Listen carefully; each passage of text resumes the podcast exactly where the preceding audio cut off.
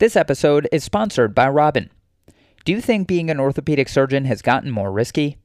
It could be because of anything, from the economy to compliance concerns. If your answer is yes, you're not alone. According to a recent survey from Robin Healthcare, nearly three out of four doctors say practicing today is more risky than it was just five years ago. It's no wonder then that a majority of doctors also say they're documenting more in their medical notes to protect themselves against malpractice claims, audits, and insurance denials. If that's what you're doing, you need to check out Robin. Robin does all the documentation for your patient visits and delivers notes and codes that help protect your practice. To discover how, visit robin.co slash orthobullets. That's robin.co slash orthobullets. This episode of the Orthobullets podcast will go over the topic of T K A revision from the Recon section on orthobullets dot com. Let's start this episode with a quick summary. T K A revision is most commonly performed to address aseptic loosening, fracture, instability, or infection associated with a prior T K A. Diagnosis and etiology of T K A failure can be determined by a combination of physical examination, labs, and radiographs. Treatment depends on etiology of failure, prior surgery, and patient activity demands. Now let's get into the episode. With respect to etiology, the most common causes of failure include aseptic component loosening, which make up approximately thirty-nine percent of cases, septic failure, which make up approximately twenty-seven percent of cases, ligament slash flexion instability, which make up approximately eight percent of cases, periprosthetic fracture, which make up approximately five percent of cases, arthrofibrosis, which also makes up approximately five percent of cases, patellofemoral maltracking, abnormal joint line problems, patellar clunk, and metal hypersensitivity. So starting with aseptic component loosening, this is the most common reason for late revision that is defined as greater than two years from the primary procedure. Tibial loosening is more common than femoral. Femoral loosening is more difficult to detect due to the obscured view of the posterior femoral condyles where the lesions typically occur. Oblique radiographs may help identify this, and they can also be detected on serial radiographs. Osteolytic wear is most common in uncemented techniques. Osteolytic wear can be secondary to motion between the modular tibial insert and the metal tray. This is also known as backside wear. Moving on to septic failure, know that you must rule out infection prior to any revision. Infection is the most common failure mechanism for early revision, which is defined as less than two years from the primary procedure. Moving on to ligament slash flexion instability, know that M C L slash L C L incompetence can lead to laxity. Flexion instability can be secondary to P C L attenuation in cruciate retaining knees, unbalanced flexion gap, excessive posterior slope, undersized femoral component, and a femoral component placed in excessive extension. Moving on to periprosthetic fracture, this is most commonly found in the supracondylar femur region. The need for revision is due to a combination of excessive comminution slash bone loss with a loose component. Patellofemoral maltracking is most commonly caused by component malpositioning. Finally, in terms of patellar clunk, this is secondary to a fibrotic scar tissue that clunks as the knee moves from flexion into extension and the patella jumps from the femoral notch. Arthroscopic treatments can be carried out to remove the fibrotic tissue. Moving on to presentation, it's important to obtain the original etiology and indications for total knee arthroplasty. It's also important to document preoperative range of motion and ambulatory status, history of infection, thrombophlebitis, recent falls, history of total hip arthroplasty, comorbidities, as well as the type of implant, and be sure to review prior records and imaging. As far as symptoms, the temporal course is crucial. In terms of pain, it's important to document persistent pain since the index procedure or new onset pain, which may indicate potential acute versus chronic infection. Also remember that pain with weight bearing indicates a likely mechanical etiology. Other symptoms may include stiffness and instability, and it's important to understand the environment of instability, for example on the stairs, level ground, and or rising from a chair. On physical exam in these patients, gait may be a stiff-legged gait or an inability to fully extend during the stance phase. Range of motion assessment should determine symptoms on passive or active range of motion. You should also document skin changes, presence of an effusion, as well as warmth, which may be infection versus complex regional pain syndrome. A ligamentous exam should be performed for laxity, and you should also evaluate the patellar tracking. As far as imaging, In terms of radiographs, serial A P and lateral radiographs should be obtained to provide the timeline of total knee arthroplasty. Weight-bearing radiographs can provide evaluation of any asymmetric wear. A skyline view can assess patellar tracking. Standing length views should be obtained to assess overall alignment, and an A P pelvis should be obtained to rule out any hip pathology. As far as computed tomography or C T scan, a femoral version study can aid in assessing component rotation when also compared to the femoral neck. You can also aid in assessing severity and location of bony defects.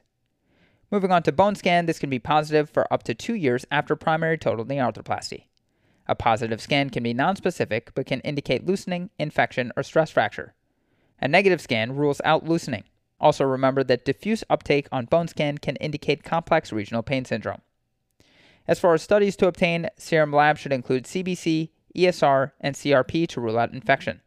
A knee aspiration should also be done to rule out infection via cell count and culture. Now let's go over the surgical technique with respect to prosthesis selection. We'll go over unconstrained posterior cruciate retaining knees, unconstrained posterior cruciate substituting knees, constrained non-hinged knees, and constrained hinged knees with a rotating platform. So starting with unconstrained posterior cruciate retaining knees, this is indicated if the P C L is intact. Always have a P C L substituting implant available, as it's difficult to evaluate the integrity of the P C L prior to surgery. An unconstrained posterior cruciate substituting knee is indicated if there's a P C L deficiency. A constrained non-hinged knee has a large central post which substitutes for M C L slash L C L function. This is indicated for varus slash valgus instability, specifically L C L attenuation or deficiency, M C L attenuation or deficiency, which is controversial because load may lead to breaking of the central post, and it's also indicated in the setting of a flexion gap laxity, which can be made stable with a tall post. Finally, moving on to a constrained hinged knee with a rotating platform, note that the tibial component is allowed to do internal slash external rotation within a yoke. This reduces rotational forces that would otherwise be on the prosthesis bone interface. Know that a constrained hinged knee with a rotating platform is indicated for global ligament deficiency, for example, L C L attenuation or deficiency, M C L attenuation or deficiency. However, again, deficiency of the M C L is controversial because load may lead to breaking of the central post. Other examples of global ligament deficiency includes flexion gap laxity with component mismatch, post-traumatic or multiply-revised total knee replacements, hyperextension instability seen in polio, resection of the knee for tumor or infection, and a constrained hinged knee with a rotating platform is relatively indicated for Charcot arthropathy. Now let's go over the surgical technique with respect to general steps. So the goals for T K A revision is extraction of components with minimal bone loss and destruction, restoration of bone deficiencies, restoration of the joint line, balancing the knee ligaments, stable revision implants, and adequate soft tissue coverage. As far as general steps, surgical exposure should be extensile. When compared to the standard medial parapatellar approach for revision total knee arthroplasties, the oblique rectus snip approach shows no difference in outcomes. Tibial tubercle osteotomy allows for good exposure and is especially indicated if there's patella baja, as it allows proximal translation of the tibial tubercle. As far as removal of implants, proceed with the tibial side first by establishing the tibial joint line. The tibial joint line should be one point five to two centimeters above the head of the fibula. Be sure to use X-ray of the contralateral knee to determine the exact distance. After the tibia joint line is established, proceed with the femoral side to match the tibia. Next, you will balance flexion extension gaps, balance medial and lateral gaps, and then address patellofemoral tracking. Be sure to keep the patellar thickness greater than twelve millimeters to avoid fracture. Now let's go over the surgical technique with respect to bone defect reconstruction. And the classification to be aware of is the Anderson Orthopedic Research Institute, or A O R I classification, and this is divided into three types. Type one is described as minor bone defects with an intact metaphyseal bone that does not compromise stability. The treatment is cement fill or impaction allograft. Type two is divided into two subtypes, Type two A and Type two B. Type two A is described as metaphyseal bone damage that involves one femoral condyle or tibial plateau. The treatment is cement fill, augments, and small bone graft. Type two B is described as metaphyseal bone damage that involves both femoral condyles or tibial plateaus. The treatment is cement fill, augments, and small bone graft. Finally, Type three is described as massive bone loss comprising of a large portion of the condyle slash plateau and can involve the collateral ligament slash patellar tendon. The treatment is bulk allografts, custom implants, megaprosthesis, porous tantalum, metaphyseal sleeves, and a rotating hinge. Note that metaphyseal bone in total knee replacements is often severely deficient due to mechanical abrasion, osteolysis, extraction technique, or infection slash bone loss. Again, the classification to know is the Anderson Orthopedic Research Institute, or A O R I classification. However, note that it is not as commonly used as revision total hip arthroplasty. Reconstruction is addressed with long stems to promote load sharing to the femoral and tibial diaphysis. This is usually done with a long intramedullary stem.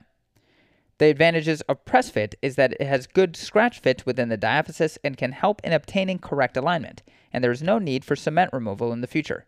The disadvantages is typically there's no ingrowth, there's an increased risk of iatrogenic fracture, and you cannot use in the femur with an excessive bow.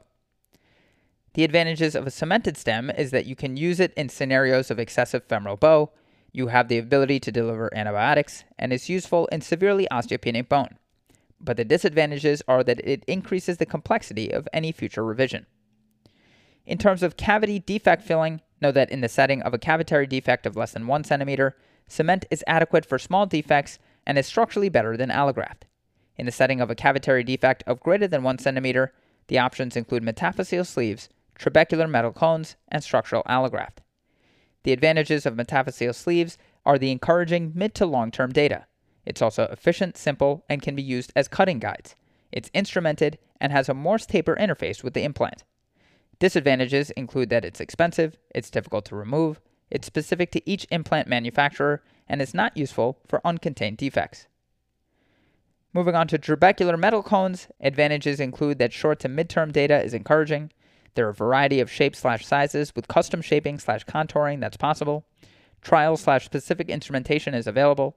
It's compatible with several different implant companies and can be used for uncontained defects.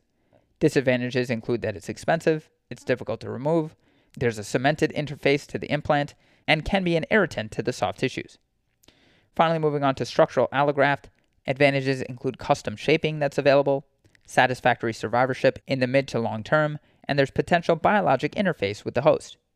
Disadvantages include that it's time-consuming, there's a disease transmission risk, there's long-term failure due to graft resorption, there's an infection risk, and it's technically demanding. Finally, let's end this review session talking about complications, and the ones to know include pain, stiffness, neurovascular problems, infection, skin necrosis, and extensor mechanism disruption. So as far as pain, pain scores are less favorable than primary total knee replacement, and activity-related pain can be expected for six months. In terms of neurovascular problems, the peroneal nerve is subject to injury with the correction of valgus and flexion deformity. As far as infection, the rate is upwards of four to seven percent, which is double the risk of primary total knee arthroplasty. Know that risk increases with M S I S grade C hosts. Moving on to skin necrosis, prior scars should be incorporated into the skin incision whenever possible.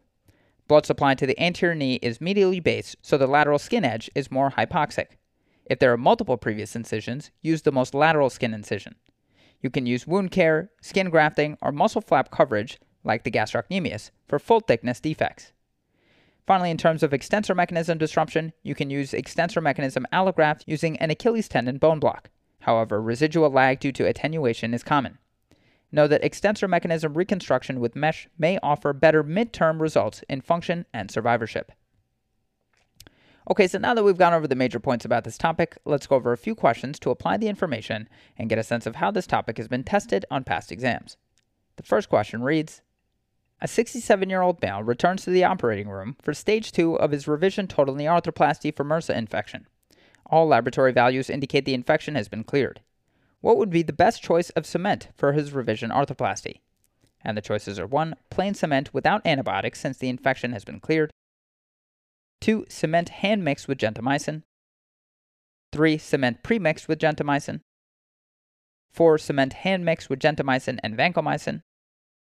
And five Cement pre-mixed with gentamicin and hand-mixed with vancomycin.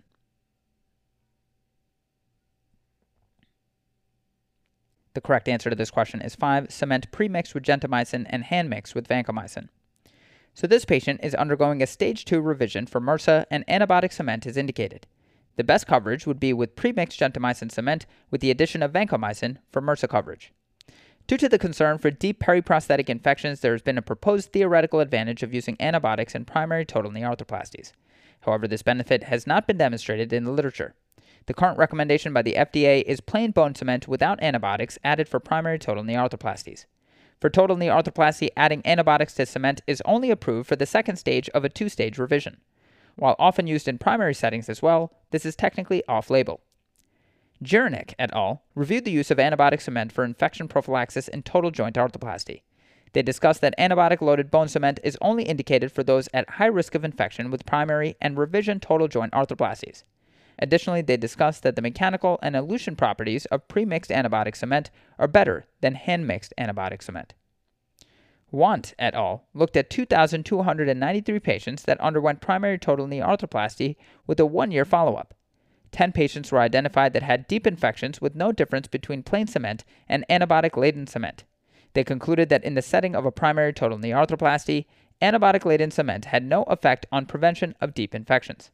To quickly go over the incorrect answers, answer one, plain cement without antibiotics since the infection has been cleared is incorrect, as this patient is undergoing a revision for infection and antibiotic cement would be indicated.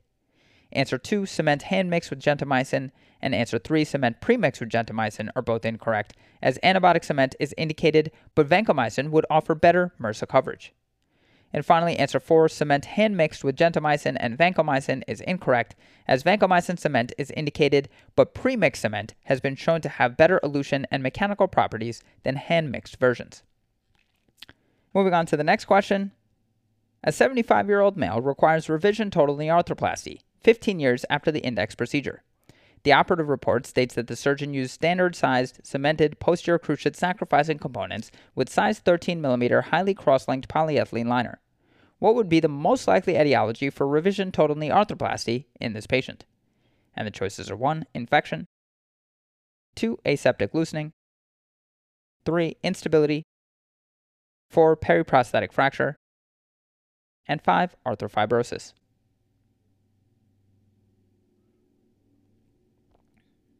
The correct answer to this question is two, aseptic loosening. So aseptic loosening is considered the most common etiology for late revision total knee arthroplasty, which is defined as greater than ten years. To quickly review the most common causes for failed primary total knee arthroplasty are aseptic loosening, infection, instability, periprosthetic fracture, and arthrofibrosis. Infection is considered the most common failure mechanism for early revision, that is less than two years from the index procedure, and aseptic loosening was the most common reason for late revision, that is defined as greater than ten years. The use of highly cross-linked polyethylene inserts has been shown to significantly reduce the complications from polyethylene wear. Sharkey et al. Reviewed the etiology of total knee arthroplasty failure. In greater than seven hundred revision surgeries, they found the most common etiology for T K A failure was loosening at thirty-nine point nine percent. Infection was twenty-seven point four percent, instability was seven point five percent, periprosthetic fracture was four point seven percent, and arthrofibrosis was four point five percent. Between two to ten years from the index arthroplasty, loosening of the prosthesis accounted for fifty-one point four percent of patients undergoing revision. Bozic et al. Reviewed the etiology of revision T K A in the U S A. Using national statistic data, sixty thousand three hundred fifty-five revision total knee arthroplasty procedures were performed in the United States between October first, two thousand five and December thirty-first, two thousand six. Overall, the most common causes of revision total knee arthroplasty were infection at twenty-five point two percent and implant loosening at sixteen point one percent. To quickly go over the incorrect answers, answer one, infection is incorrect, as infection is considered the most common failure mechanism for early revision, which is defined as less than two years from the index procedure. Late infection, defined as greater than ten years, is less common. Answer three, instability is incorrect, as stiffness, weakness, and pain are the most common complaints by patients in the immediate postoperative period after T K A. Rarely is there late-onset instability with posterior cruciate sacrificing total knee arthroplasty. Answer four, periprosthetic fracture is incorrect, as periprosthetic fractures occur at the prevalence of three to five percent after total knee arthroplasty. Finally, answer five, arthrofibrosis is incorrect, as arthrofibrosis is a rare complication with T K A with an incidence of zero to three percent. And moving on to the final question. A sixty-five-year-old female presents to your office for a second opinion regarding her right knee. One year ago, she had an uncomplicated right T K A. She reports that postoperatively she gained her motion back very quickly and returned to normal activities. However, now that she has completely recovered, she reports difficulty getting up and down the stairs, a sense of instability without her knee actually giving way, and diffuse pain. She also endorses recurrent effusions since the time of surgery, which have been aspirated and are bloody without evidence of infection. E S R and C R P are normal. On examination, she has significant anterior translation of the tibia on the femur when dangling her right leg off the table. Which of the following changes during revision surgery may help address the problem? And the choices are one, increasing tibial slope, two, upsizing the femoral component, three, resecting more posterior femur, four, resecting more proximal tibia, and five, adding augments to distalize the femoral component.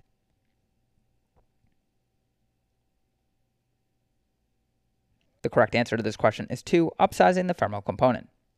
So this patient has signs and symptoms consistent with flexion instability. Revision surgery should consist of decreasing the flexion space, which can be achieved by upsizing the femoral component. Flexion instability following total knee arthroplasty is a common reason for dissatisfied patients following surgery. Patients typically report recurrent effusions since the time of surgery, most commonly bloody, difficulty negotiating stairs, a sense of instability without giving way, and diffuse pain. Flexion instability occurs when the flexion and extension gaps are not equal. There are four correctable variables in flexion instability: axial alignment slash component malrotation, tibial slope, undersized femoral component and a distalized femoral component, and these should be evaluated sequentially during revision surgery. Reduction of the tibial slope, upsizing the femoral component, and resecting more distal femur and upsizing the polyethylene are all ways in which flexion instability can be solved during revision surgery. Gonzalez et al. Reviewed the evaluation and etiology of failed total knee arthroplasty. They report that patients with flexion instability commonly report a sense of instability without giving way, recurrent knee effusions, and posterior instability in flexion. They conclude that these issues may be caused by over-resection of the posterior femoral condyles, undersizing of the femoral component, and excessive tibial slope. Schroer et al. Reviewed the etiology of total knee revisions in two thousand ten and two thousand eleven. They report instability as being the second leading cause of revision at eighteen point seven percent, behind aseptic loosening at thirty-one point two percent. They conclude that polyethylene wear is no longer a leading mode of failure, as had been highlighted in earlier reports, and that early failure mechanisms currently are primarily surgeon-dependent. To quickly go over the incorrect answers, answer one, increasing tibial slope, and answer three, resecting more posterior femur, are both incorrect, as increasing the tibial slope and resecting more posterior femur would increase the flexion space, not tighten it. Answer four, resecting more proximal tibia, is incorrect, as resecting more proximal tibia would change the flexion and extension spaces equally and would not serve to tighten the flexion space. And finally, answer five, adding augments to distalize the femoral component, is incorrect, as distalizing the femoral component with augments would tighten the extension space and have no change on the flexion space. That's all for this review about T K A revision. Hopefully that was helpful. This is the Orthobullets podcast, a daily audio review session by Orthobullets, the free learning and collaboration community for orthopedic surgery education. Keep in mind that these podcasts are designed to go along with the topics on orthobullets dot com, and in fact, you can listen to these episodes right on the Orthobullets website or mobile app while going through the topic. If you've gotten any value from the Orthobullets podcast so far, please consider leaving us a five-star rating and writing us a review on Apple Podcasts. It will help us spread the word and increase our discoverability tremendously. Thanks so much, and we'll see you all tomorrow.